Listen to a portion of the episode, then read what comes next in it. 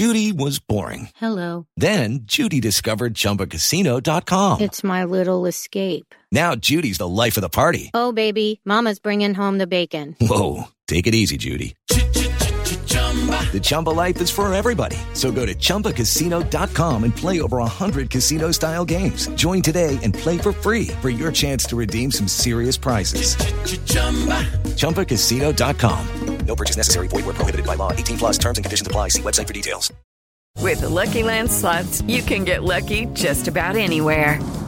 This is your captain speaking. Uh, we've got clear runway and the weather's fine, but we're just going to circle up here a while and uh, get lucky. No, no, nothing like that. It's just these cash prizes add up quick. So I suggest you sit back, keep your tray table upright, and start getting lucky. Play for free at LuckyLandSlots.com. Are you feeling lucky? No purchase necessary. Void where prohibited by law. 18 plus terms and conditions apply. See website for details.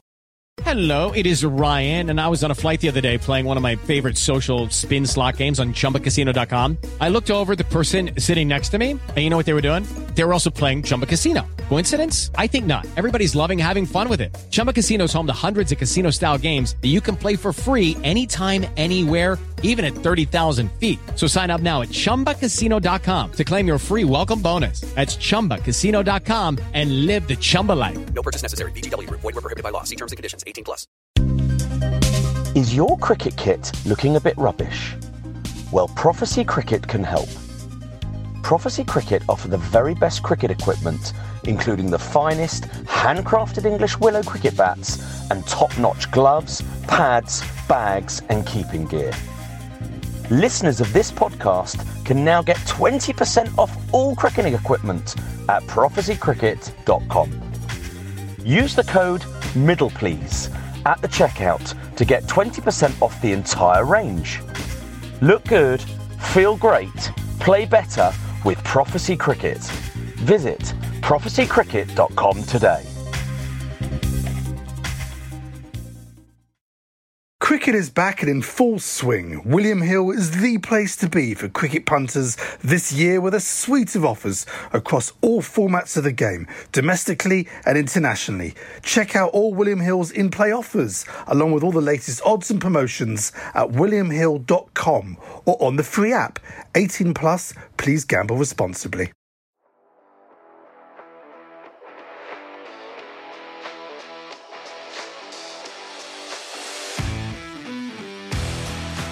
And welcome to Middle Please Umpire. My name is Miles Jupp. I'm joined as ever by uh, 95 mile an hour pace bowler, Ashes winner, World Cup winner, completely regular bloke, Mark Wood. Hello, Mark. Hello, Miles. How are you? Oh, uh, uh, ups and downs, ups and downs. Why, why ups and downs? Um, generally, I'm quite well, a bit discombobulated because I, I went I went to London on a train this week, which is it's a long way to go in the current climate. It felt a bit odd. I, I'm reading between the lines here, Miles, as well, where you said that you've been to London.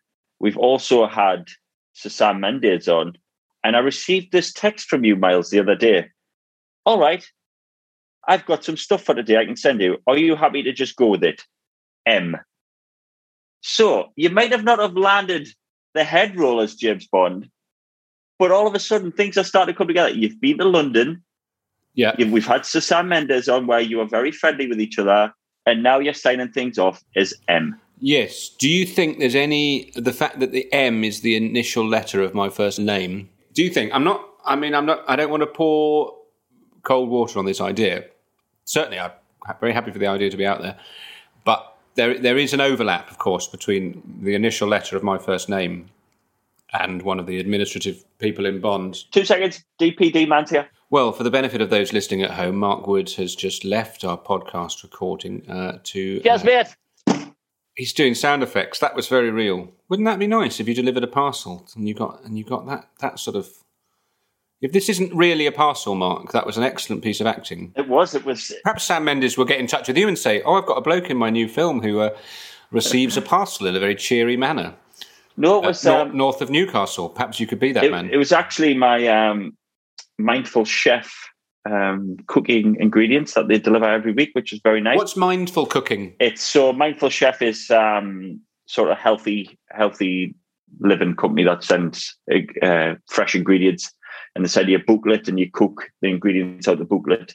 Um, one which I happen to be an ambassador for, Miles. Oh, really? How very handy. Well, I wondered why you'd brought them up. I bet lift up the parcel. I bet it's not even from them. You just said, "Don't worry, I'll find a way of getting in." I know. I'll pretend one's delivered during the recording.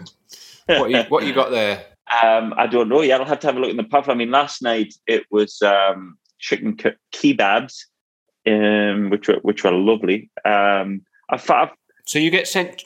Do you get sent chicken by post or by courier? You yes, have, you have chicken, right? yeah. We, we, the guy sort of drops off the fruit and the veg, and then the chicken runs in. I'm like, come on, then. in Come you on. get, and the chicken runs in. Yeah, Up, up goes the cleaver. I reckon what happens is you stand in the garden with a couple of those sort of white paddles like people use to bring aeroplanes in. and this chicken slowly hones in and you kind of bring it in slowly like that and the chicken lands and then yeah anyway what do you think will be in the book for you to cook uh, tonight I'm, I'm not sure. Well, Um, you should have a look. yeah. oh, then I've got a pointer you know when you, you're batting and you say two please does that mean leg stump or middle stump or does it mean middle and leg Middle and leg. Right. Because I the the game that I umpired last week, they kept saying two, please, and I you give them what? took, I know I, I started I I gave one middle, and he went really, and I went oh no, it must be in the other one back towards you, and then they were, but I did because I was umpiring, I didn't want to say sorry, what is that? Um, but after a while, I worked out that it was middle and leg. But I didn't. I just wanted to have it clarified by someone that actually knows what they're talking about. I want to know if you went power mad and you started like, oh no, that's one short. Giving people, no, you didn't tap your bat in there, one short. Well, no, One of the great umpire signals, one short, isn't it? yeah, that's fabulous. I'm a little teapot, short and stout. oh god, I forgot people can't see this, so that's wasted. Yeah, the people at home listening to this probably imagine that you're dressed. Um, the, who is the most flamboyant umpire of the of the um, of the current age? Got to be Billy Bowden, eh? Is he still going? Uh, I think he's.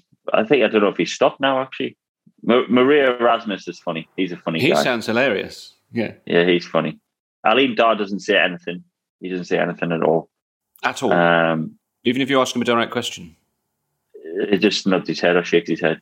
I think I think it's my line of questioning. I think I need to get Ali out of his comfort zone and ask him not a yes no question. You should hit someone on the pad, spin round, and say uh, sauna or steam room. Oh, Name me three PSL teams. He would get that right. he probably would. Yeah. I've actually always in county cricket. I've always enjoyed Neil Mallender just because of his voice. So he, he used to say to me, obviously, as a fast bowler himself. I remember once I was, I think I was bowling at Samit Patel actually in a, in a game, and I walked past Ghosty and he went, "Hit him in the head, Woody." Is is this acceptable uh, umpiring to to insist that you hit people in the head? I think he, to be fair, I think he just covered dri- covered driven me on the up for four. Or did he mean if you if you hit him on the head, you're still in with a shout of LBW? Yeah, I think I think he would have given it actually at that point. I think he was uh, the fast bowler and wasn't happy with the shot on the up from Samit. Um, I was going to say this is our last episode of this of series two, Middle Please Umpire, uh, and what I I hope, and I don't know, we'd have to sort of get sort of professionals to listen back to the tapes. I wonder if over the course of these, what is it now, fourteen episodes, if any aspects of our our own sort of um, our, our characteristics are rubbing off on each other at all. If you're beginning to sound more like me, or laugh more like me, or I'm adopting more of a sort of um, Northumbrian sort of tone in my voice. um, I, w- I wonder if there's anything. I don't know, like around the house. I wonder if there's anything that I'm asked to myself. I don't think that's how Mark Wood would do it. If there's anything like that, that you know, if you're sort of making a difference. Yeah, well, actually, I took a piano up the stairs today and, and shredded all my walls. So I think, uh, I think People will not learn from history. People will not learn from history. Um, I got, did I say I got that bloke to do another job for me? no. Oh, I, I did. I did. He came and moved a sofa. One tear. Anyway, um, and he said so quickly, "I know someone who can fix that," in quite a bright, breezy way. I just enjoy. I like the way he goes about his business.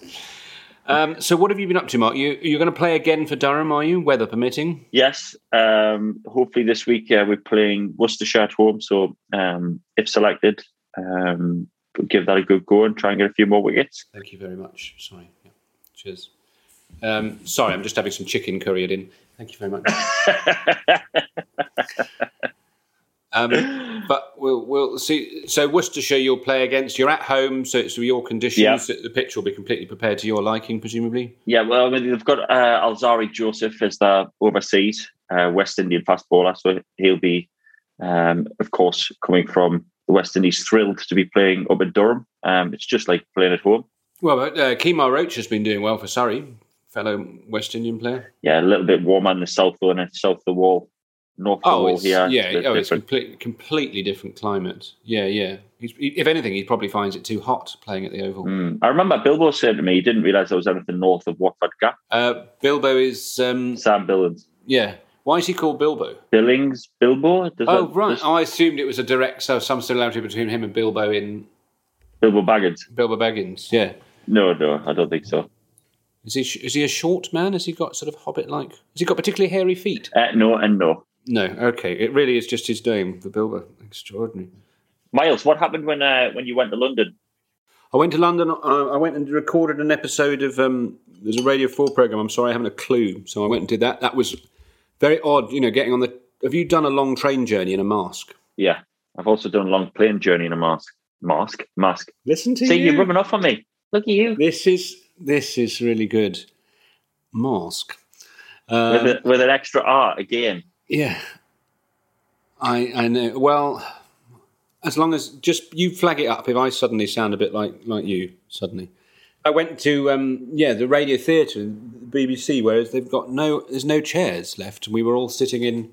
So it's me and Pippa Evans, Rory Bremner, Rob Bride, and Jack Dee. But we were just spread out around this massive stage. There was sort of two or three meters between all of us. So you've been telling? Are you telling me that you've been doing other radio stuff say from aside from ours? Yeah, well, this isn't. I don't know what I don't know what your understanding of this isn't. This isn't radio, Mark. This is Yes, but if this is this is going out on platforms that surely you have you been cheating on us? no. This is a completely different thing, Mark. This is. I was doing. Oh, you're trying to get this is the old Ross and Rachel. We were on a break. You're trying to get off on a technicality. no. I, what I was doing was my my my job, Mark, which is you know doing that sort of sitting behind a desk making vaguely pointless remarks. That's my normal. that's my normal job. That's like that's me going to work. That's not me saying, "Hang on a minute, Mark. I've just look, I've just uh, I've just looked at ESPN."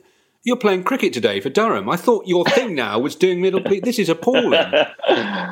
I'm to ring. I'm to ring the ICC and have you barred. Um, I uh, so no, I think that's that's fair. But it was it was it was quite fun. But I raced back because I had declared my availability, and not only declared my availability, I had been selected to play for Monmouth Thirds.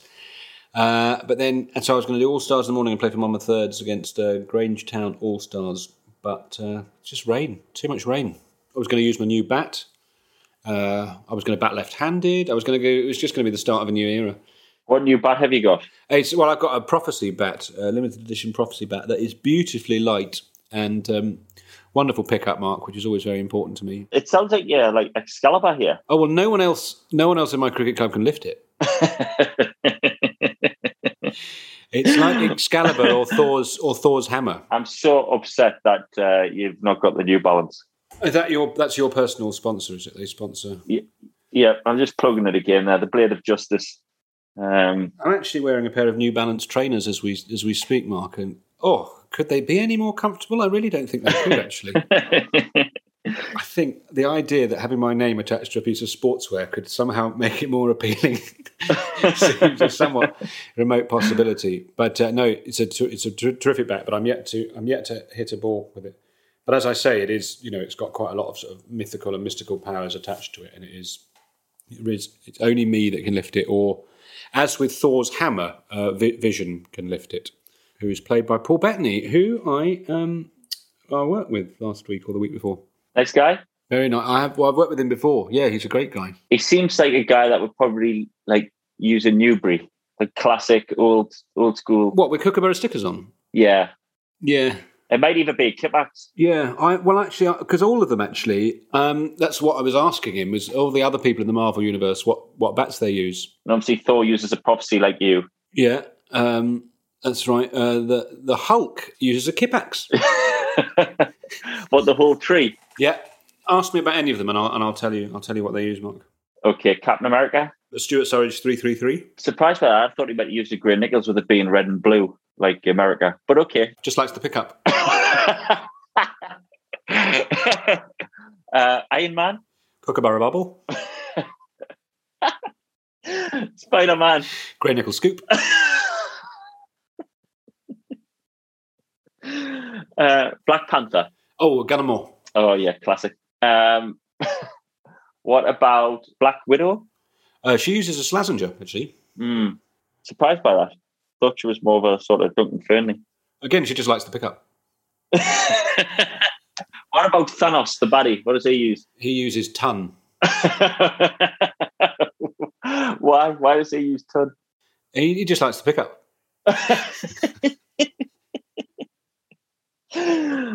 And, Oh, and the evil the evil scientist, um, he uses uh, MLF.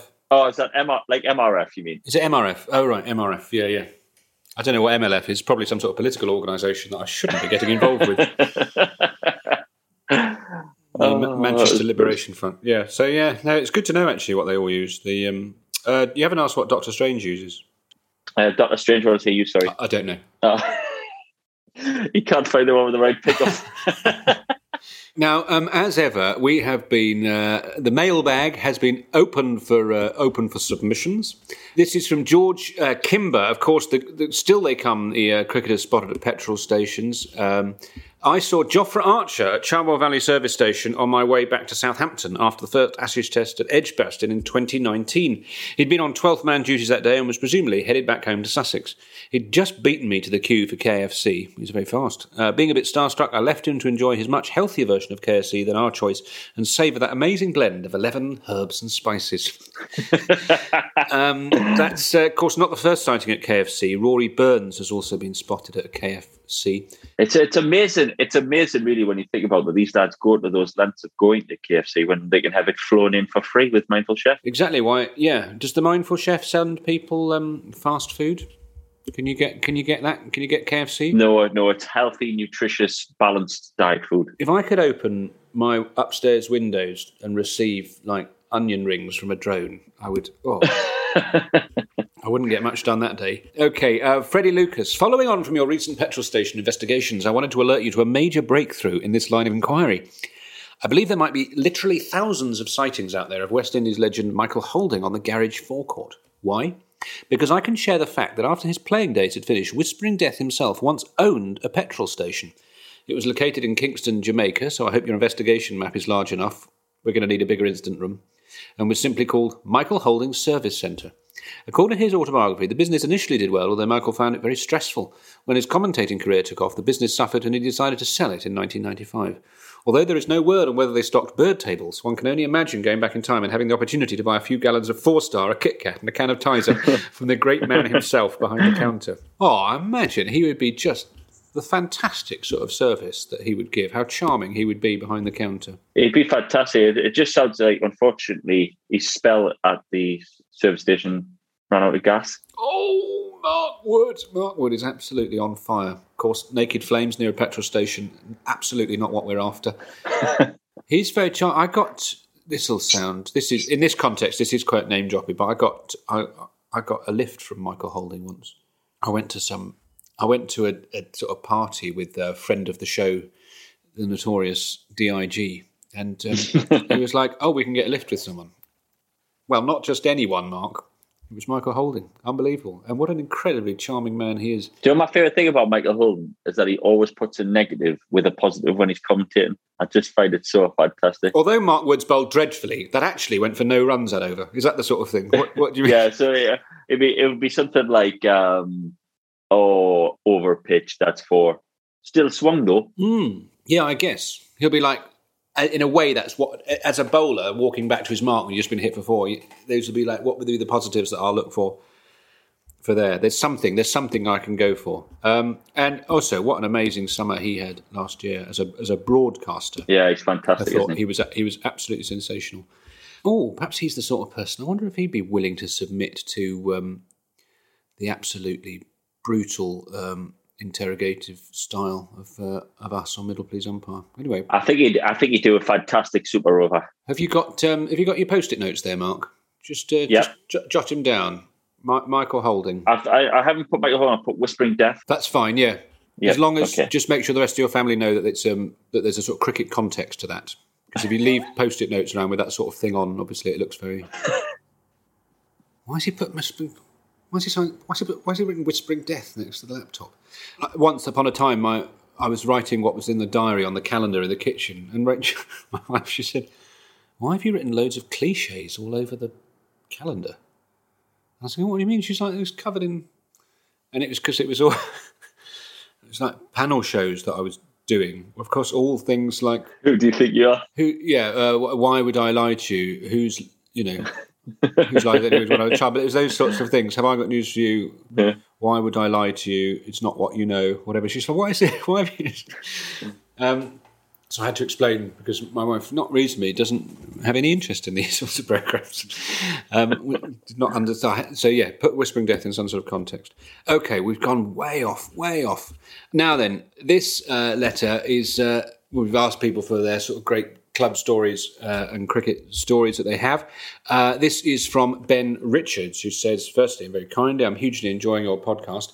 Uh, here's a story for the strange things to happen at a match category that took place in 2005, what a summer, when I was 16 years old at school at uh, Sutton Valence in Kent. We hosted the Lashings 11, who played our first team in a charity match. I'd been playing well and had made it into the side, so had the great privilege to be playing against the likes of Richie Richardson, Chris Cairns, Herschelle Gibbs, Greg Blewett, and more. We fielded pretty tightly and kept them to around 240 in 35 overs. Our batsmen played a sensational innings and narrowly knocked off the runs to incredibly win the game. Emotions were running high, and there was a real buzz around the team and crowd that we'd actually pulled it off. My dad was particularly excited. So much so that when the procession of post match autographs and team photos had subsided, he caught wind that some of the Lashings players were looking for a way to get back to their hotel about 10 miles away. In his enthusiasm to be part of the day and unbeknown to me, he promptly volunteered his services to give them a lift. As I came out, changed and ready to go home, I was met with the sight of my dad's car parked up on the outfield with Joel Garner, Gordon Greenidge, Jimmy Adams, and Henry Olonga somehow crammed into his 1984 Toyota Supra Celica. The vehicle in question was generously described as a five seat sports car, but realistically barely fit two up front, coupled with a small seat in the back with absolutely no legroom that was suited to some light shopping, maybe a small child in a car seat, and definitely not three rather large, fully grown Test cricket legends and their huge bags of kit.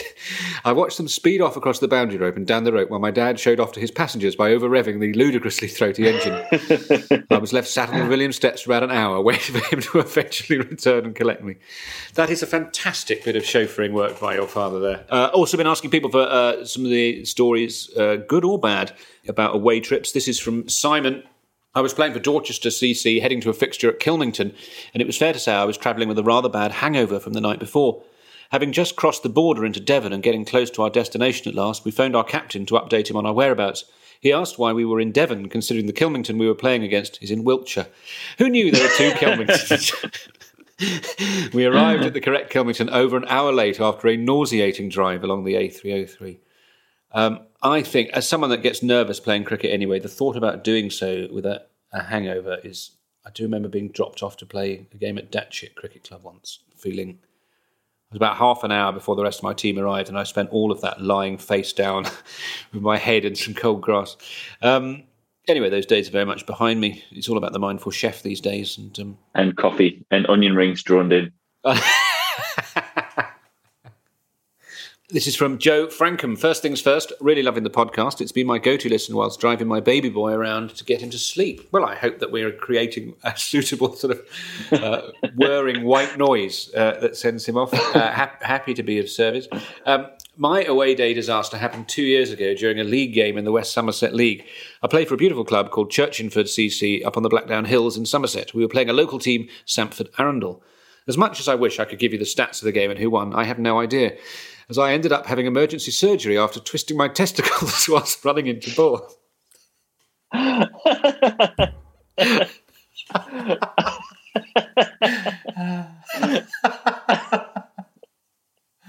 It must have been a big jump.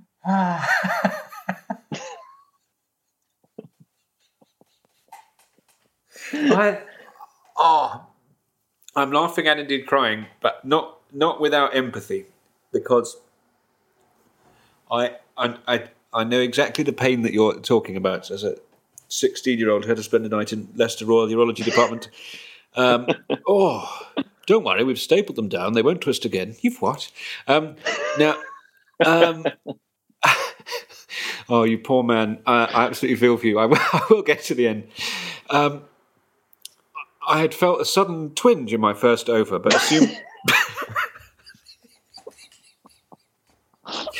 I had felt a sudden twinge in my first over, but assumed I'd just clipped lefty. So. so. so trotted back to third man and waited for the pain to go away. As soon as I steamed in for my second over, the most excruciating pain hit me. I went faint.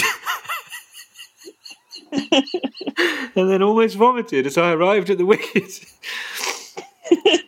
To cut a long, painful story short, a trip to the hospital and a very quick journey down to the surgeon's table ended with a lovely morphine drip, some surgery to right the wrongs, and a good few weeks walking like Clint Eastwood. Oh. We're never to use the phrase twinged lefty ever again. Yeah, all I've done is what uh, was it? Yeah, I just clipped lefty. Uh, the fact that the, Um. let- the fact that the letter starts by mentioning his baby boy suggests all ended well. Thank you very much for sharing that with us.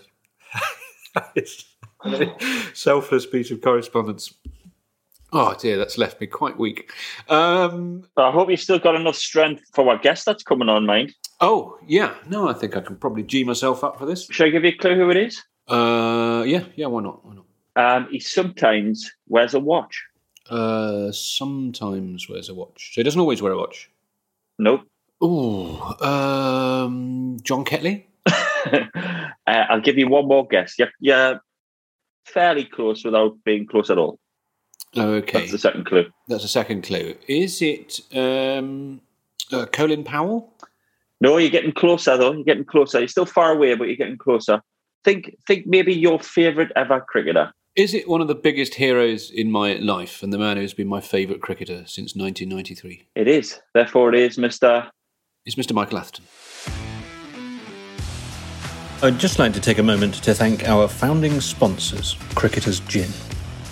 Cricketers Gin is the perfect podcast partner, as this corker of a gin began its innings at the local village cricket club in Pinkneys Green, Berkshire. Over a G&T, the founders decided that this quintessential British game, along with the wild botanicals growing in abundance, deserved a bespoke gin of its own. Cricketers features milk thistle, wild marjoram, and blackberries, amongst other botanicals, delivering a smooth juniper forward gin. If pink is your preference, they also have a delicious raspberry distilled pink gin. Please take a look at their website, cricketersgin.com, where you'll find a range of gin hampers too. Apply the code CRICKET and you'll receive a discount off your purchases. Cricketers, a small batch gin and a family owned business. William Hill's safer gambling tools help you stay in control. You can set deposit limits, session reminders, and take time outs whenever you need them. 18 plus, please gamble responsibly. William Hill, it's who you play with. It's away. That's his hundred.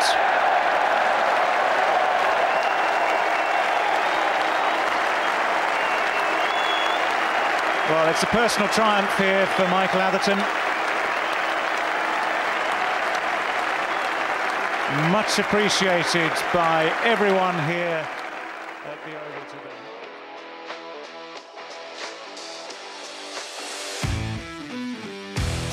Well, welcome to Middle Please Umpire, none other than Michael Atherton. Uh, Michael, welcome. Thank you, Miles. I'll repeat what I said to you just before we came on air. This is a great risk for me because I'm joining somebody, who, the only person probably who knows more about my life than I do. But it's nice to be here with you. Well, I've got, yeah, a ridiculous amount of, in, as it's turned out, quite unhelpful Michael Atherton information stored inside my brain. Although I was talking to a, a friend of mine at the cricket club here, he actually named a dog after you uh, in the 90s. And I assume that things like that are the reasons, sort of the reason you did it, really, uh, to achieve that sort of. Uh, well, there was a horse uh, running the other day. Actually, somebody, I not that I knew, but somebody notified me that there was a horse called Athers running as well. It's trained at Newmarket, but it, it, it came well down the field, a bit one paced and not very good, which is probably about right. Um, but you're probably very bored of talking about cricket all the time. Um, so I wanted to start with uh, what are driving? Where do you do your big shop? Uh, no, not really. I wanted to go, in a way, I wanted to go back to 1993. Mark, you must keep reminding me that you're here by waving or making some of your charming. No, no. I, well, actually, Miles, I've got just written down here, Miles, rate his questions and excitement and intensity were they creepy. So I'm going to rate you out of 10 for each question that you ask. So I'm just going to let you crack on here and write down the first question and just then rate it at the end. I beg you, Mark, don't make this difficult. Um, um, so, like, if we go back to 1993, okay, so that's when, when, so uh, uh, as people know, you're you're my great cricketing hero, and I suppose it was that summer of 1993, in which, as it happened, in which you became captain. But that, in a way, for you to become captain at that point in '93, given the way that the winter that you'd had in India, where you were sort of not necessarily breaking into a a not very successful team. I mean, how how did you get from sitting on the sidelines in India to suddenly walking out at uh, was it Edgbaston your first first test was at Edge, uh, as captain? Yes, at Edgbaston. Well, it's very funny actually because in lockdown, I've been making a program about that India tour of, of 1993. So I've become, although it's a long, long time ago now, memory fades. I've become, you know, really acutely acquainted with that tour once again. We, one of our players, Dermot Reeve, had a handheld camcorder. You remember those things we used to have in, in, in the old days, handheld handheld camcorder. And he, he, he throughout that tour took a load of footage, um, which I managed to get hold of a, a, few years ago. And with Dermot's agreement, I've made a, a program about it. So I've got all this fantastic behind the scenes footage of a tour to India that was completely chaotic that you may remember. I mean, there was an air pilot strike. We had to go everywhere by train. Um, the first ODI was cancelled. Uh, we lost. We got whitewashed. We became the first England team to get whitewashed in India. Um, everything that went wrong could go wrong, but throughout it all was uh, a really uh, fabulous kind of spirit amongst amongst the team. So I wanted to make a program about that tour. But you're right. I mean, I didn't play on that tour. I was ill for most of it. I missed the first test in Calcutta, Kolkata, uh, Calcutta as it was. Missed the second test in Chennai. Did play the third test in, in Mumbai, but had a disastrous run out with Alex Stewart, yeah. where we both ended up at the same end. And really, you know, when we got to that start of that summer against Australia in 93, I was very, I played 20 odd tests, but I was right on the fringes of the team, really. And I didn't do particularly well in the first test match at Old Trafford, where Shane Warne bowled his great, you know, ball of the century. You you scored uh, 19 and 25 in that game, Michael, for the uh... yeah, kind of pretty indifferent performance. We got to Lords, and I was, you know, I would say I was within a game of being dropped, and then I got 80 and 99 in that game, and within two games was captain. So it is amazing, really, how things change on small little bits of good fortune or bad. I remember getting dropped in the gully early on in that game at Lords. So little moments that I think all cricketers look back on and reflect as as match turning moments for your career. That Lord's game in '93 was the one. I was captain within two games. Because we had we had Merv on this, um, and he he talked us through the run out in some detail, particularly the, particularly his surprise at Mike Gatting going for a third at, at any. uh, I think he was baffled by some of the decision making process. It's a heartbreaking image. Is it? Is it the Wisden podcast? They have a like nice sort of ink drawing of that moment of you sort of sprawled on your knees, desperately trying to make it. Easy, Miles. Um, easy. What? Which, which, which, what was wrong with that, Mark? What? What are these mores by which you are judging me? He's my guest on the show, and you're and you're rubbing it in, sprawled on the floor, and it was the way you said it. It was just. It was part of a tragedy, wasn't it? That's that's. Well, that's it, I think those were the words that Tony Lewis used actually on on commentary on the BBC. Tragedy. it was because he was a massive, uh, massive Steps fan, Tony Lewis. Um, um, and because I was listening to Nasser Hussain recently talk about his captaincy, and one of the things he said that I, I don't know if he meant it to be honest, but he said when any England team that was playing under him, he always absolutely believed in them, and he always felt he definitely had uh, a team with him that that was going to challenge in that game and, and, and stood a good chance of winning. Do you is that something that you can honestly say about your own time um, at the helm of England. Yeah, definitely. I, think in, in any in any team you play in, and I'm, this, I'm not just saying this with Lancashire, England. I think you go into every game, you know, believing in your players and that, that you can do well. I mean, we played against one of the great teams of all time, that Australian team from about 1994 5 to 2002 will go down as one of the great teams. And looking back now, you kind of think, well, you know, they had they had it over us. They had four or five great players. They're a top class team. Shane Warne, Glenn McGrath, all these guys. But I, I, never felt that actually on the morning of a game. You, you just kind of, as Woody will tell you, professional sport is about kind of bluffing yourself as much as anything, both that you're able to compete and that your team uh, will compete. So definitely, every time you walked out, you did so with the belief that that you're going to do well. I mean, it didn't it didn't always work out like that. and looking back, you kind of think to yourself, well, you know, who who was who were we trying to kid? Because that was a great Australian team for sure. I think so. I, I, for instance, I always felt uh, that you know that, that thing about say you and McGrath, and I, I always felt that was there was a kind of false premise to that, which was that what that meant. The fact that say you got out to him what nine times, all, all that means is you were getting out to the best seam bowler in the best team, more than you were to anyone else, which to me should be a, more of a badge of honor than something to worry about. It was not, it was 19 times, I think, by the end. I, I mean, oh, was it? that was a nightmare, a, real nightmare. As any batsman will tell you, when a bowler starts to get it over you, you know, it's just there's no escape. A five test match series, you, are facing a new ball bowler all the time, and that play Australia every two years. If you're around for any length of time, you're going to come up certainly against somebody like McGrath, who's one of the great bowlers, who's going to be there all the time. You're going to come up against him time and time again. But I think that's what makes the game such a difficult game. I, I mean, again, back then you you you try and bluff yourself, but there were nights where you're just not sleeping well. You're not, you know, you're thinking about having to face this nightmare again the next day. And it's not at the start of it, but it, it's after a couple of series when he start, you know, when he's got you out nine or ten times and then you walk out and everybody at slip or gully is reminding you about it and there's really no escape from it. Um, and they're pretty dark moments actually in, in, its own you know sport in its own like, insignificant way. Those are pretty dark moments for everybody to contend with. And yet i mean it seems like donald never would seem to me like a more intimidating prospect whether bowling in england or in south africa. And yet for whatever reason you you had it over on over on him? Do you think, despite the fact he was a sort of an astonishing performer, do you think he would have sleepless nights going, how do I get this guy out? I mean, even, even, no. even if he gloves it, he doesn't walk. How am I, how am I going to get him out? He, he would have got me out a fair few times, AD, as well. But, the, you know, against him, I would have got my fair share of runs and, and fair share of match winning performances. The difference against McGrath was that I just didn't. It was one very much one way traffic. And it, I mean, Donald was very fast, but pace, pace never worried me. Um, but McGrath, he was like tight into the stumps, really accurate, a bit of bounce.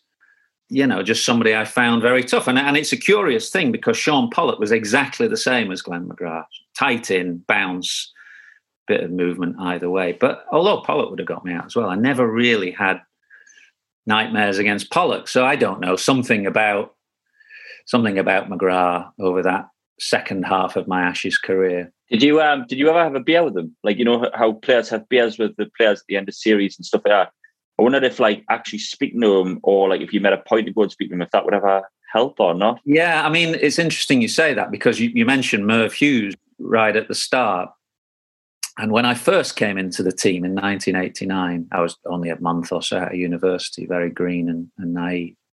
That particular Australian team under Alan Border were very vocal and very tough. And actually, one of the things I went out of my way to do was to seek out Merv in particular, because he was the one handing out all the verbals.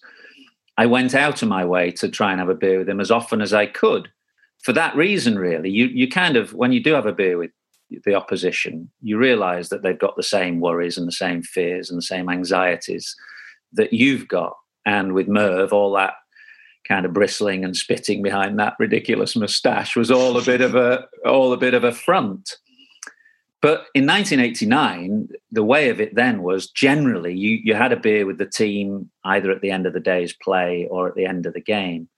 By around about 96 7, that had kind of disappeared a little bit. And you just had a beer with the opposition at the end of the series, which is probably what you do now, Woody. I remember seeing that great photograph at the end of the last Ashes series in England where all the players are mingling together at the Oval. So by about 96 7, that's what it that's what was happening with us. It was just one kind of get together at the end of the series. And I think you're right. I think actually having a, a regular uh, get together or drink with the opposition is a good way of breaking down whatever whatever you might think about them. It, you just it humanizes them to some degree. So perhaps I should have done that more. But it, it kind of, as I say, it wasn't it wasn't really happening by the mid late nineties. He doesn't strike me uh, as someone that it would be difficult to persuade to have a drink. No, he's, he's a good lad. I, I know him, you know, now, and um, we're very friendly. I was slightly, I always slightly kind of fear, you know, seeing him because somebody will make the quip that you know, here comes your rabbit or whatever. But he's a very, very straightforward guy. I'm, I'm the vast majority of people that I played against. Um, I mean, AD, uh, after that episode at Trent Bridge. We did have a beer that evening, actually, and then after the game. And, you know, very good mates with him now. If I see him, um, so all that, all that is in the past, really. Because we, we, were talking to um, Jack Russell not so long ago, and he was talking about walking out at the um, at the Wanderers. And what what struck me to join you, and what struck me was, and he he was the way the vividness with which he described he walked out, met up with you, and looked in your eyes and just thought, "Oh, he's going to do it. He's going to do it." And it's almost like he knew in that moment, and really, the rest of the day was just about calmly fulfilling some sort of destiny. You know, in a moment like that, which is, in a way, the sort of thing people get remembered for, but at the same time, isn't necessarily representative of, you know, the the wider game or, or career. What what felt different on a day like that, and where where was that belief, or is that is that in itself just more more front, more theatre? Uh, it, it, may be Jack kind of seeing things backwards, if you know what I mean, given that he knows what happened on that particular day. But maybe not. Maybe he did feel that when he came out. I mean, he would have come out probably I don't know midway through the first session of the last day with Lost Robin Smith. It, it looked pretty grim. But there was something about that day. I don't know. Woody will tell you that just occasionally, uh, as a cricketer, you, you kind of have those days where you just feel in control. And there are so few days like that, certainly as a batsman, anyway. Maybe different for a bowler as a batsman, because there are so many things out of your control. You know, you the pitch can be you can get a shock and ball off the pitch. The umpire can give you a terrible decision, although there's DRS these days, which changes things. But so many things are out of your control that for a batsman to say you're in control on one particular day is, is a rare is a rare thing. But I did feel in control that day. Everything seemed to happen in slightly slow motion. Um, I wish it had happened more often.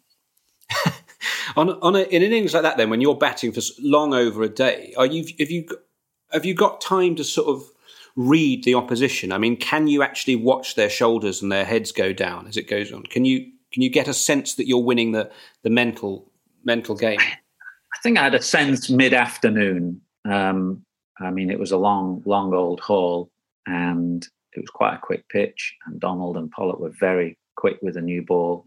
Um, but I think by by the end of that fifth day or you know late in the afternoon of the fifth day second that maybe third new ball or second new ball or whatever became available um, you got a sense that they were pretty weary i remember just before uh, shaking hands with Hansie Cronje, looking round at him, just wondering whether he was going to come and shake hands, and his shoulders had definitely begun to begun to droop a bit then. Because I suppose there, if it's flattening out, it's just about whether or not you make a mistake, isn't it? I got, I got dropped on ninety nine, at short leg. Um, but that was quite early on on the on the last day, and I'd already scored two 99s in Test cricket by then, so it would have been an unwelcome third. But it basically hit Gary Kirsten in the chest and and went down. But it's the kind of catch that these days you see snaffled all the time by by the brilliant short legs. But I think otherwise it was pretty chanceless. So Cronje, Cronje's shoulders were down, and the more and more they went down, the more Arthur's chest. By the end, he was like Arnold Schwarzenegger. His body language was that good. So you're trying to say Arthur's. Not quite. It's the first time anybody would describe me as Arnold Schwarzenegger. um, yeah, it was a nice day. Actually, to, to be there with Jack as well. I know you've had Jack on and, and you talked about him a moment ago, but what a what a character he was. Um, it was a little bit like you, Woody. I suspect your you know can, your teammates look upon you as a slightly on the one on the one side slightly deranged and odd, but that you know lifts lifts a dressing room. And Jack was very much. You can think of players down the years that I played with. Jack was very much like that. Darren Gough was like that. Tuffers was like that in his own slightly slightly funny and odd way as well because in that, I mean, in quite a challenging time, I guess. You could you could almost have been excused excused in the nineties for selecting someone purely on personality, couldn't you? And that, like somebody that's going to bring a bit of a bit of joy to this dressing room. When we were talking to Jack, he was, he was describing this hat saga when you and David Lloyd were nearly were nearly fired because of the state of his headgear. And I kind of thought, obviously, you had so much responsibility heaped on you in those days. Now, with Mark and that lot, they've got you know about 87 people following them around all the time. They're like sort of Princess Diana on her wedding day all the time, and they're just, you know, everything's done for them. You have to mark that down, Miles. That's you've been marked down for that. You were doing well, and I've just marked you down. It's because I was just watching The Crown. Is all it is. It's just an image and the thing. But I, I, that that you know, whereas you're pretty much presumably your luggage allowance was taken up with training cones and stuff, and you've just got you're doing sort of everything. What what I wonder what what was the angriest you got both on the field as a captain or indeed off the field? The angriest, wow. Um, I remember bizarrely, uh, given the size of him, Devon Malcolm, I remember him giving, giving him a bit of a volley before before his nine for actually against South Africa at the Oval. We'd had this meeting about how we should you know, bounce their tail enders in the same way that they were bouncing ours. And, and, for some reason, we hadn't in the first innings at the Oval. And I remember tearing a bit of a strip off Dev before he then got nine for. I'm not saying tearing a strip off him had anything to do with his nine for, but I, I just look back thinking that was a slightly odd thing to do because I wouldn't have blamed Devon for cuffing me around the head at all. Um, I remember that in one particular episode. I mean, lots of them. We lost a one day game in Cape Town. I remember whizzing a cricket ball across the dressing room and it smashed into a, a, mirror and the glass going a million places. There are, you know, so many memories of slightly losing losing the plot.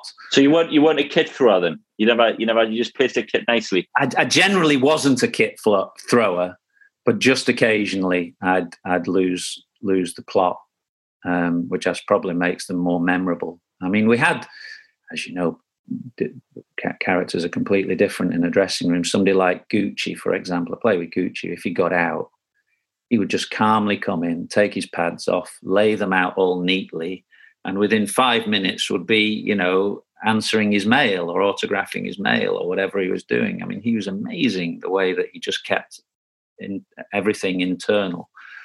Whereas, you know, some people you'd you'd have to clear a space in the dressing room if Rams or Nasser came in having got out, you know, you'd made sure that you just cleared a little area for them to uh, to have a crack. But that's, that's I, I find it hard not to laugh sometimes. Me uh, when when people go ballistic, sometimes it's really really funny. Who's the worst at the moment? Well, the, the, the obvious big three are Stokes, Roy, and uh, Bairstow. You, if they come in, sometimes, sometimes it can be hilarious. I mean, I've seen Johnny headbutt his own helmet, which doesn't make sense to me, but it's it's the funniest. if he needs to let off steam, let it off. But honestly, sometimes it's just too. It, you try. The problem is sometimes the fast bowlers, you fast bowlers, are asleep somewhere in the corner of the dressing room, lying on a yeah. bench or on a physio's bed, and suddenly, you know, there's there's chaos happening all around you. Mm-hmm. It's, a, it's like a scene of Saving Private Ryan. We're trying to pick up Jofra to get him out of the dressing room just to, just to get him out of harm's way. What would someone like Stuart have been like in that dressing room? Because um, he was, I mean, he scored almost. Did he score more runs in the nineties than anyone Test runs? He was such a yeah. you know, he was one of the one of the members of our team that was definitely a world class player. And yet, to me, as and a wicketkeeper, he seemed amazing to me. But he also seemed to me to be someone who was almost like he was. He didn't seem like the normal character that would be a wicketkeeper, the more sort of eccentric side. It was almost as if he'd become a brilliant wicketkeeper because someone once told him that he couldn't, or something. He just seemed this great toughness. Yeah, I mean, if, if wicket keepers are eccentrics, and, and many of them are, Stu was a long way from that. He was absolutely immaculate. I mean, he, he, there could not have been a greater contrast between me and him when we opened together, which we did a lot. I mean, the corner of the dressing room where I changed, and I at Lords, I changed right next to the door that leads you out onto the balcony. There's a little armchair just to the right there, and that was my armchair. But you know, that within five meters of it, there was just gear strewn around everywhere. So everybody had to tiptoe over my kit to get out onto the balcony. Must be Captain's Corner. That that's where Root sits as well. Is that Joe's place? Is it? Yeah, yeah. Um, uh, but Stewie was just immaculate. I mean, you know, he a he was immaculately turned out every time he walked onto the field as an England player. An immaculate corner of the dressing room as well. There could not have been a, a greater contrast. Because I, I met him once. We were doing an ITV panel show, uh, ITV4 panel show. Not not to boast, Mike, but he uh, very odd. It, me, it was a team, me, him, and Jim Jefferies, bizarrely. But he, I was talking to him in the bar afterwards, and, and inevitably I asked about you. And I, he was saying, because he strikes me as a tough man. I don't mean in an unpleasant way. I mean like just hard. If you watch mm. him face, you know those those hundreds in the West Indies and what have you. And and but that is actually what he singled you out for. He said, "Oh, you know, when I met him, I just assumed he'd be some sort of fey public school man, but he is, but he is tough. He is a hard, hard, tough man." Uh, which I thought coming from him sort of meant meant something. Where does that sort of come from? I don't know if you to what extent you have that streak still, that kind of stubbornness and that that grit, because you know so much of what you did was completely, well, not completely, but you know a lot of mind over matter.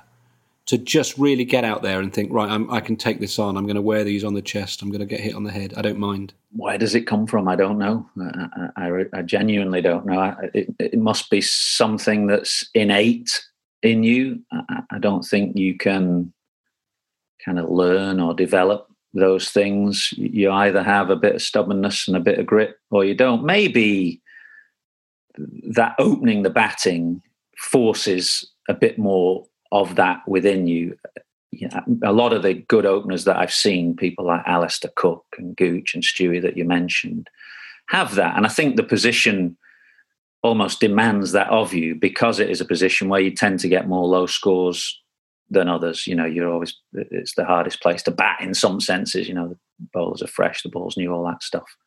So you get more low scores, and, and therefore you have to kind of have a a stubbornness to you that says even when you're sat on a pair or a couple of low scores behind you that you're going to go out and do it. Maybe maybe there's something in opening the batting that demands a little bit more stubbornness, grit, determination. I don't know. I, I think you're being a bit modest there as well, because I think actually it's not just opening the batting. I think it's the difference between a good county player and an international player.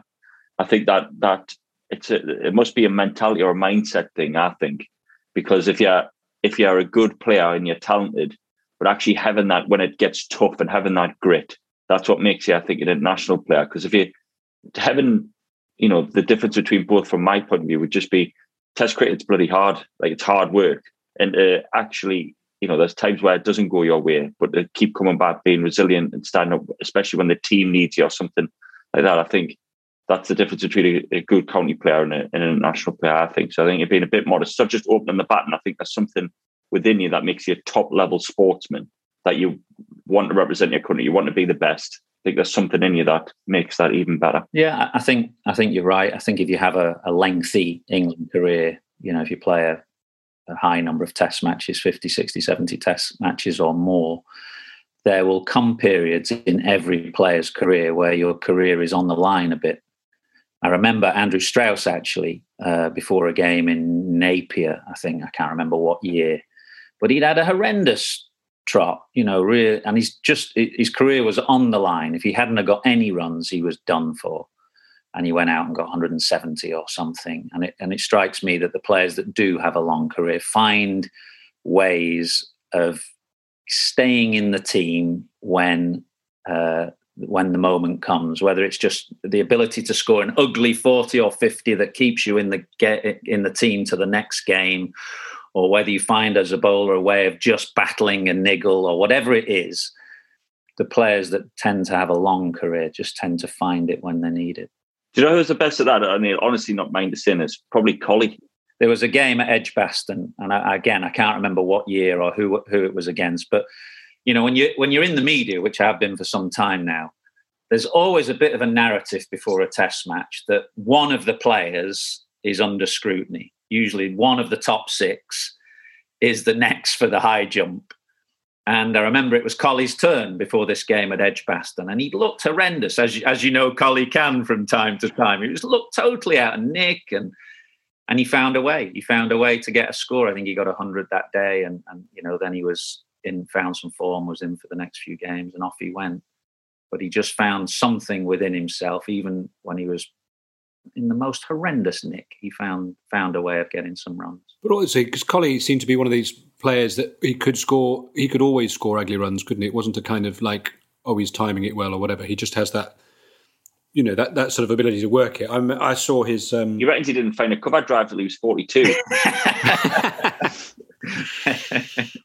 well, I saw his his maiden century, I think, at Nagpur in um, 2006 and I think about he scored about a third of those runs with Monty on debut at the other end. And that strikes me as quite a relaxed frame of mind to be able to to get in to do that. But also, the, he'd scored runs in Pakistan before that, and you know, he's the one that came out the 2005 Ashes just getting abused for being for happening to play one one game in an amazing series. So I thought that in itself showed toughness to go. Well, I could no, if I'm called upon, I can do it. I've just played club cricket against Collie, and he lifted his bat no higher than his shin again. I was like, come on, man, break the shackles a little bit, let the handbrake off. exactly the same. Shovel it through the leg side. how how um Athers, how did you find commentary? You mentioned it there. I just wanted to ask you, like, how do you find it? Were you natural? Is it do you find it easy? Or? Um well, I think the key actually is just uh, enjoying the game.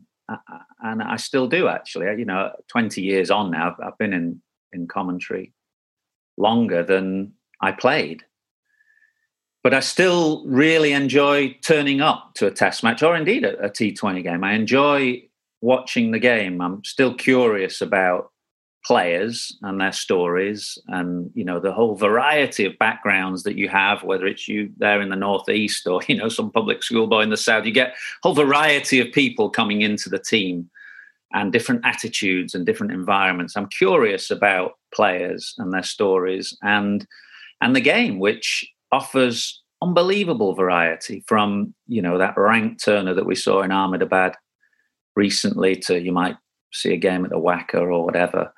I still think it offers great variety. So for somebody who's interested in the game and curious, you know, there's still that. Um, and I think that's I think the key that's... actually. And I think I think if you are interested and you like it, I think that will come across in your commentary. Mm. if you're bored with the game and you're bored just turning up and you see it as just another day, another job or whatever. I think that will come over too. So, I mean, I but Bumble's certainly like that, isn't he? Bumble seems bored all the time. No, Bumble loves it. Honestly, for a bloke who's 72 or whatever he is now, his kind of youthfulness and zest for, for life is incredible, really. Yeah. He's still got more energy than the rest of us when we go out He's brilliant, isn't he? After, after a day. Um, he genuinely loves the game. I think that comes through uh, in his commentary. I mean, it's a fascinating game, isn't it? You know, I remember we did that thing with you last year when you came on to do that little coaching clinic for kids that I asked you to do and you came on it, and it was fascinating to listen to you because I don't know you well, but uh, until that point, I thought, well, Woody's a bit of a clown, you know. He's a bit of a, he's a, you know, he's the he's the kind of team team buffoon or clown. But when I listened to you, then I recognised that you thought quite deeply about bowling and you knew your stuff absolutely. Um, and it is a fascinating game, all the technique and you know the way people do it differently. It's still interesting to me to i actually play the serious role on this podcast Athers. um, it, so I, I, I, can sort of be a bit of a chameleon can rotate around. You are you're very disciplinary. Right, yeah yeah. No it's very quite a tough regime that you run mark. I i was going to say you're, you're what you do that's quite unusual uh, Athers, is is you engage with people below the line in your Times column, which I suppose that that is indicative of a love of the game. The fact that you not only have you gone to the bother of filing your copy, but you you actually want to get into, um, you know, debates with people. I suppose. What, what why on earth do you do that? Um, because it seems, you know, I, I, know it's behind a paywall, so it's not it's not the sort of angry open window that Twitter yes. could be. But that, that seems to me to be a sort of an ordeal to put yourself through that you don't necessarily have have to do. Well, two things I'd say. One, the point that you made, which I think is quite important. I, tend not to engage on social media just because of the point that you made that it's you know it can be a bit feral out there and and on the on the paper behind the paywall it's a it's a slightly dedicated interested cricket audience and and you, the, you know the comments tend to be more reasonable. People are commenting under their real names rather than pseudonyms. But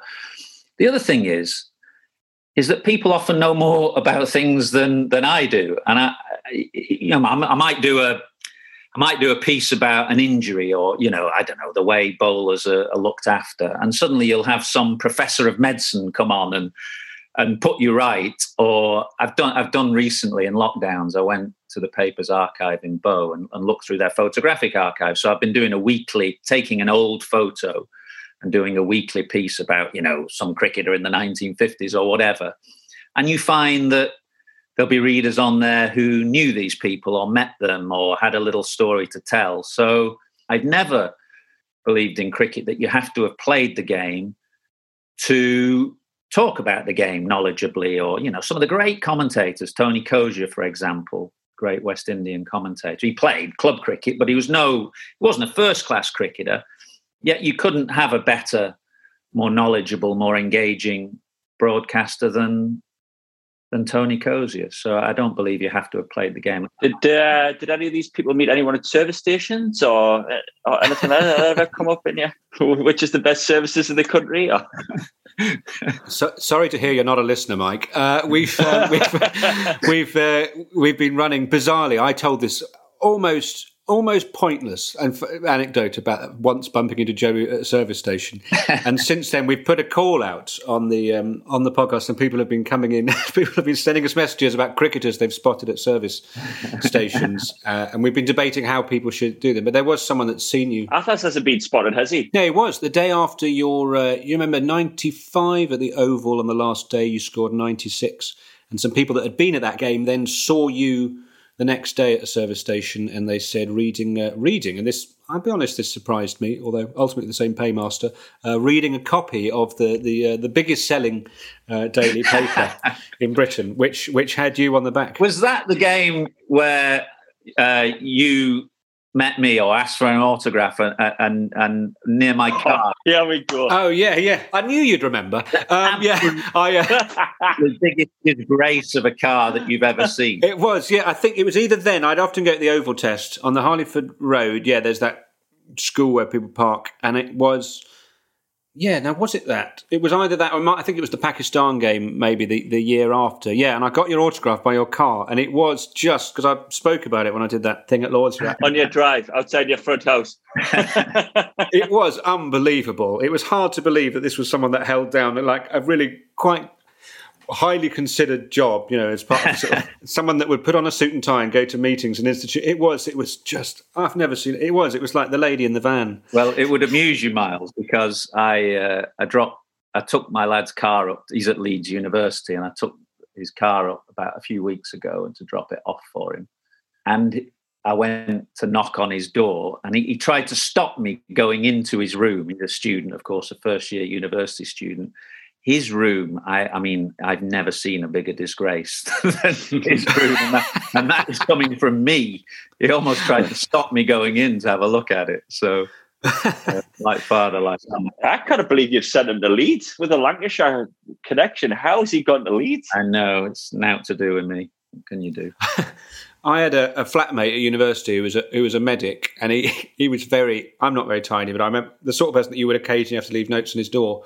And when he became a, doc, a, junior doctor, he was once called in. He didn't know why he was called in for psychiatric uh, testing by his by the HR department, and he wanted to know why. He was got through fine. said, "Oh, someone called us because they saw your room," and he clearly the, sort of, the sort of room that would turn up in Mindhunter or something. Absolutely terrifying. Um, with with the writing, I wonder because I think you know you you move very quickly from the from the pitch the to the press box. Did you have someone sort of taking you under your under their wing and showing you the ropes, or did you instinctively know that th- this is how I want to go about things? Um, I didn't really, uh, I, and I'd never really read that much about the game when I played throughout the whole of my uh, growing up and then playing career. I just played all the time. I didn't read about the game. I didn't particularly enjoy reading about myself. So I tried to avoid the cricket pages if I could.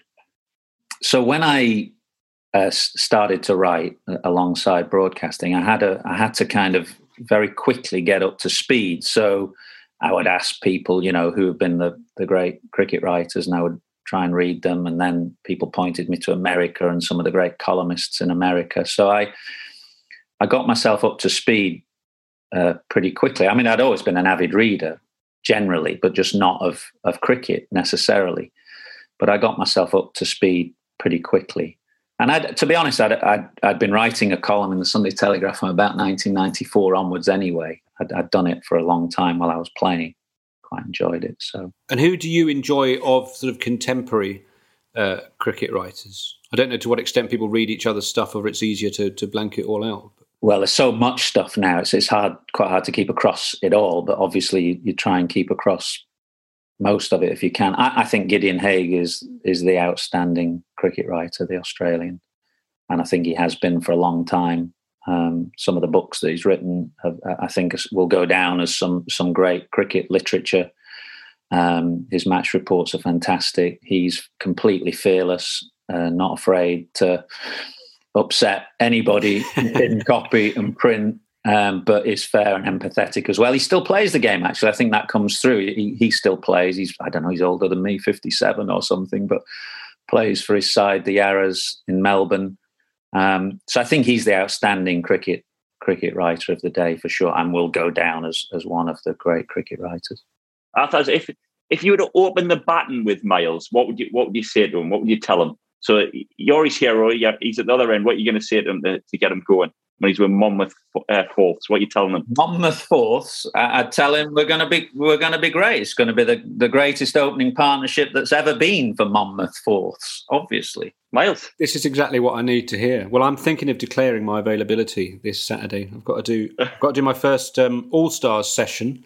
I'm going to be an activator.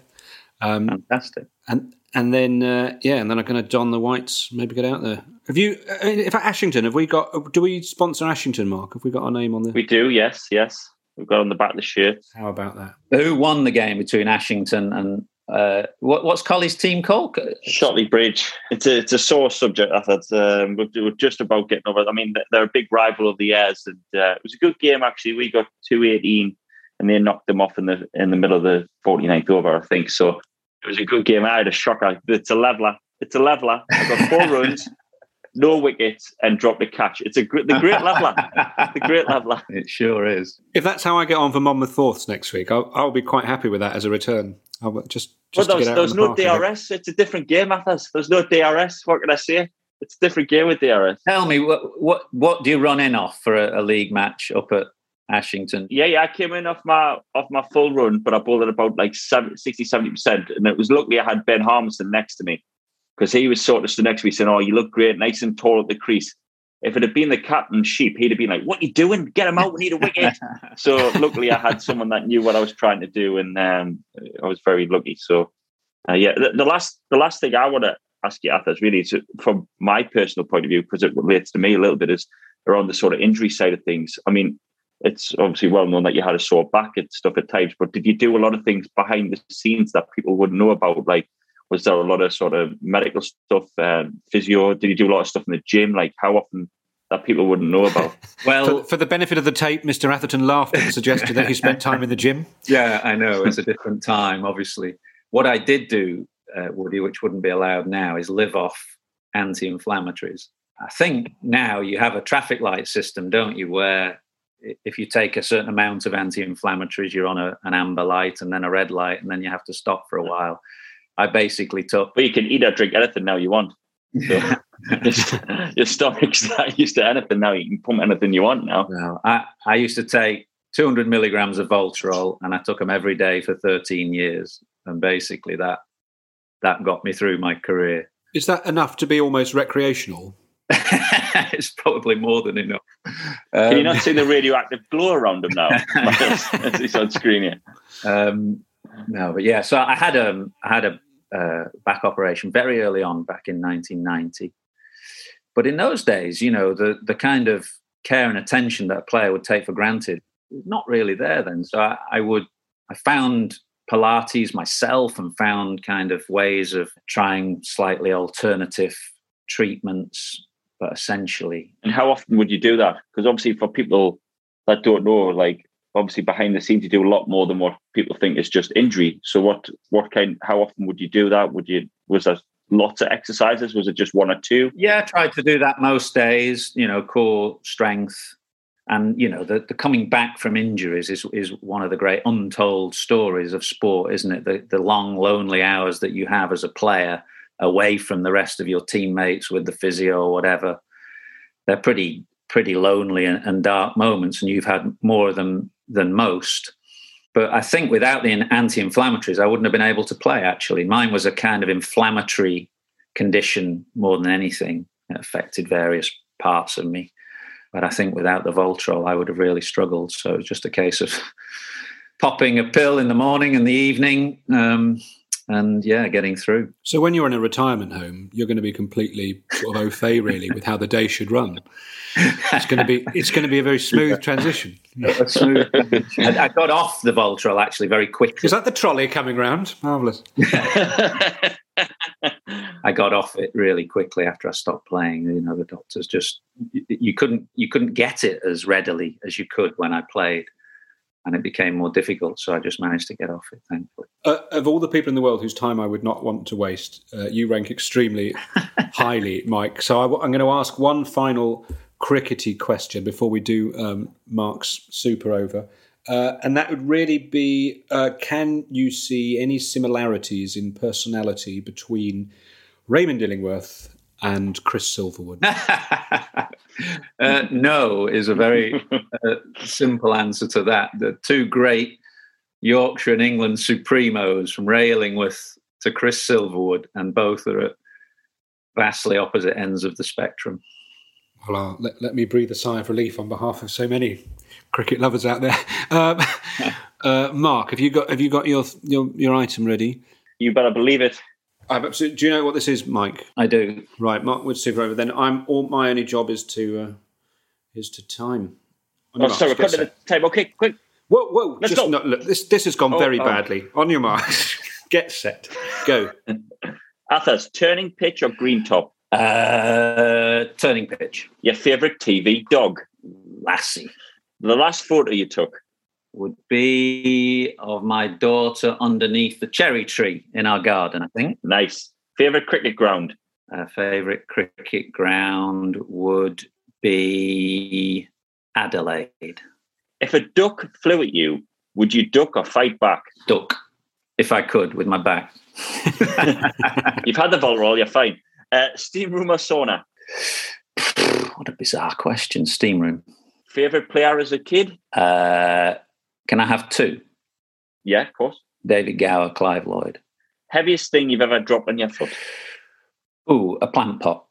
What's the worst thing you've been bitten by? Ooh, worst thing I've been bitten by a wasp. I was nearly sure you're going to say Miles Jupp autograph there, but uh, that's fine. Uh, name three PSL teams. Oh my God, uh, three PSL teams: Karachi Kings, Lahore Qalandars, uh, uh, one other. yeah. And last but not least, Miles is stealing apples from your garden. What do you shout at him? Oh, welcome in, Miles, my great friend. Miles, help help yourself. Help yourself. Oh. By the barest of all margins, that couldn't have gone any better, Miles. That's fantastic, fantastic. I, I, can't believe that you thought some of Mark, Mark's questions were eccentric. Do wasps have teeth? No, no. I was that was a bad mm. answer. That's, yeah, that's, that's, a bit of a shame that one. Uh, uh, we still we still haven't got a full quota for PSL teams, Miles. No one. The most common answer I think has been: "Is there one? Is there one with a Q in it?" I think that's the. oh, in fact, there's a two. It's the Quetta Quetta Gladiators. is it? Quetta Gladiators, yeah. Mike, thank you so so much uh, for joining us. Um, you occasionally have been mentioned on this podcast, so um, uh, it's great to have your uh, your actual presence and voice on it. Um, been a great fan of yours for many years. Uh, thank you very much. Great to see you. Well, Miles, how are you feeling? I'm d- delighted, to be perfectly honest. I mean, that's um, yeah. You sound you sound a lot better now. There was a quiver in your voice at the end when you were having to say thanks for thanks for coming on. It was almost as if you just couldn't let go. Well, that's all right, isn't it? Yeah. don't go, don't go. Um, what else are you doing? I'll pay you an hourly wage to stay on the call. No, I um, yeah, well, that's really exciting. I mean, it's you know, for the likes of you, you know, you just think, oh, it's another England cricketer or or what have you. But um, doing this podcast for for for, for me, you know, suddenly there's these extraordinary opportunities uh, to talk to people. I was taking my son to the cash machine earlier. I was giving him money. He wasn't uh, frog marching me, but I um, I said I'm doing a podcast today with uh, with my favourite cricketer ever, and he went Michael Atherton. And I thought, yeah, that's how often I've said it that he's a, you know. At least he kept it in one name. It wasn't like just Butler, just Butler. At least it was just Michael Atherton. Well, we ought to ask people what do we because I called him Mike, I called him Michael, I called him Athers. I didn't I didn't know what's uh, what's appropriate. When when you're best friends with someone, you can call them what you want, Miles. Right. But let's let's review. Let's review anyway how you did. All right. Because because Oh, I- no. here we go. So let's go with the overall stats. Mark Wood, you asked three questions. Miles Jupp, you asked 18 You are- questions. You asked three questions. and you asked 18. Yeah. Okay. Well, that's yeah. So No, we're on a one to six ratio so far, but that's just the start of it. I can see that's upset you because I know you're a big fan of his. You probably had so much to ask. The fact that you got uh, you got the McGrath thing wrong, you said he got him out nine times when he actually got him out 19, Yeah. which again was making Uh, him feel bad. Absolutely humiliating. In fact, he got nine. Nine was what he scored in his last innings, and in which he was uh, which he was uh, dismissed by McGrath. So it was probably that clouded my judgment. You made him feel comfortable out the run out. No, I didn't. You mentioned the steps thing. You said it was a tragedy. Before that, you said, I said it was heartbreaking. okay, well, I'll let you off for heartbreaking. That's fine. Imagine if I said, God, I thought that was funny. I loved it. So much funnier than you've been running out in 98. I didn't. I said it was heartbreaking. That's all right, isn't it? Okay, yep, that's fine. Um, I felt like your first question. I didn't say I took my clothes off and cried in the garden. Do you know what I mean? I just just said I thought it was heartbreaking. Right, and then I, I told you that I would rate your questions um, on how good they were overall, how creepy they were, how excited you looked on screen, Yeah. and um, how Athers had said it. And on the creepy scale, it started off at a six, it went to a seven when you said, and you got 19 and 25. At that time, I, I got your autograph. Do you remember that and stuff? that? So it was a six. No, he so you're doing he well. brought that up. He brought up me getting his autograph. But you said I was hiding in the garden and I came out, and I mean that was creepy. So, so I didn't you can't you can't score me based on things that have only happened in your imagination, Mark. That's completely. Look, I'm you sorry. know. It says Uh, seven. Lies lies cost lives. If we've learned anything during the recent TV watching season, lies cost lives. I've got you as a, as a seven eight overall for for your questions. I thought they were very good questions. I've got I liked all three of yours as well. yeah, I've got six for how excited you were. I thought you'd be a little bit more. It was Michael Atherton, but you seem to keep it together very well. So I'm going to give you a solid six. You weren't too excited. You weren't too down. What's a swan like under the surface, Mark? They are paddling furiously. Okay, and that's that's that's what we've got here. I think heroes are very um, very important. So it's kind of uh, They, they say never meet your heroes, though, Miles. And I, I think you've enjoyed that. yeah. I have met him before. Of course, famously, I lent him a well. I got his autograph as he recalled. Uh, you know, it was obviously quite a big, obviously quite a big moment for him. Uh, I lent him a biro in Nagpur once, and um, no, I had a good chat with him at a, dinner at Lords. So I've you know that's And now he's teed up the fact that you're gonna you're gonna bat together for Monmouth. He's teed that up. Yeah, well, and we're going to have you opening the bowling, coming in off your full run up. I'll be at I'll be at mid off, telling you full pace, Mark. um, uh, but uh, yeah, no, it's fantastic, really. I mean, it, you, you know, you're you're such a young man, Mark, but the '90s, one of the great decades. Uh, you know, the extent to which he held things together, uh, to which extent which he was just, you know, one of our you know, we weren't necessarily overly blessed with world class players. Yes, you had like your your Goughs and your and your Stewarts, but he, you know, he really he, he was astonishing. He was a sort of titan, really. So uh, how great, how great to talk to him about it. How sort of modest about it is. And I, I kind of, I kind of like the fact that sometimes in these things you ask someone a big question, and their honest answer is, "I don't know," uh, because it means that some things just are, and that's uh, you know I'm perfectly happy with that. And and um, of course we now know that from what he said that in his column where he speaks to people um, he's often engaging with um, the guy. I don't know who this is, but it says Miles loves Athers one two three four. So whoever that is um, seems to have a lot of engagement. He's a doctor, I think. I think he's a biomechanicist. Yeah. um, no, fantastic. I, I, yeah, that's an amazing. Uh, for me, that's extraordinary to have to have him as a, as a as a guest, really. But I think you did well to keep calm, Mark.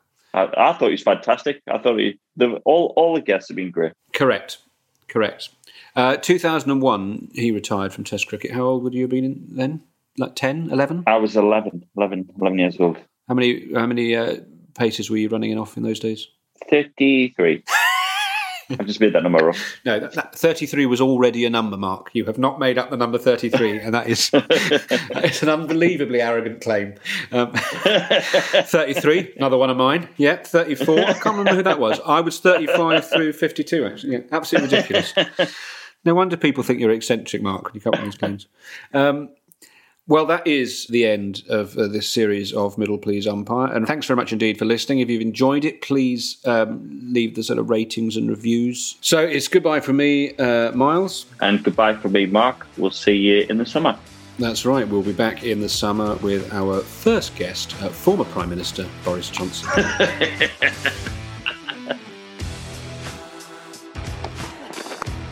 oh, should be taken and is taken. Brilliant from Mark Wood. What a spell this has been.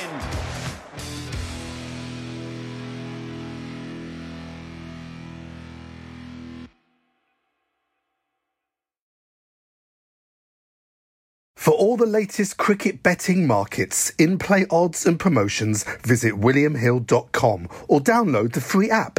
18 plus, please gamble responsibly. William Hill, it's who you play with. Sports Social Podcast Network. With the Lucky Land slots, you can get lucky just about anywhere. This is your captain speaking. Uh, we've got clear runway and the weather's fine, but we're just going to circle up here a while and uh, get lucky. No, no, nothing like that. It's just these cash prizes add up quick. So I suggest you sit back, keep your tray table upright, and start getting lucky. Play for free at LuckyLandSlots.com. Are you feeling lucky? No purchase necessary. Void where prohibited by law. 18 plus terms and conditions apply. See website for details.